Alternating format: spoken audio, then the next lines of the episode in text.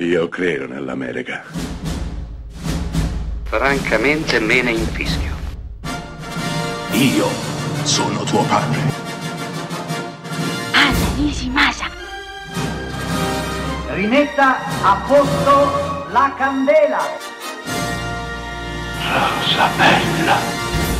Parlando di flop che sono diventati dei cult movie, non si può non citare un film del 1986 diretto da Sua Maestà John Carpenter, Grosso guai a Chinatown, interpretato da Kurt Russell. Di nuovo, inspiegabilmente ci troviamo di fronte a un film che non ebbe successo all'epoca della sua uscita, ma poi inesorabilmente è diventato un cult, con scene da mandare veramente a memoria e battute una su tutte sono nato pronto, che ancora oggi sono entrate a far parte del nostro immaginario collettivo e del nostro lessico. La colpa di Grosso Guai Chinatown e del suo meraviglioso regista è quella probabilmente di essere stato troppo avanti sui tempi, di averli anticipati troppo. Sì, perché prima di ogni altro film, Grosso Guai Chinatown unisce il cinema d'azione statunitense, la commedia e soprattutto il film d'arti marziali tipicamente orientale. Frulla tutto quanto e quello che ne viene fuori è un composto esplosivo, perfettamente bilanciato e con i protagonisti giusti, al posto giusto. Equamente suddiviso tra momenti di tensione, sì c'è anche l'horror nel film, combattimenti, arti marziali e umorismo, secchiate di umorismo,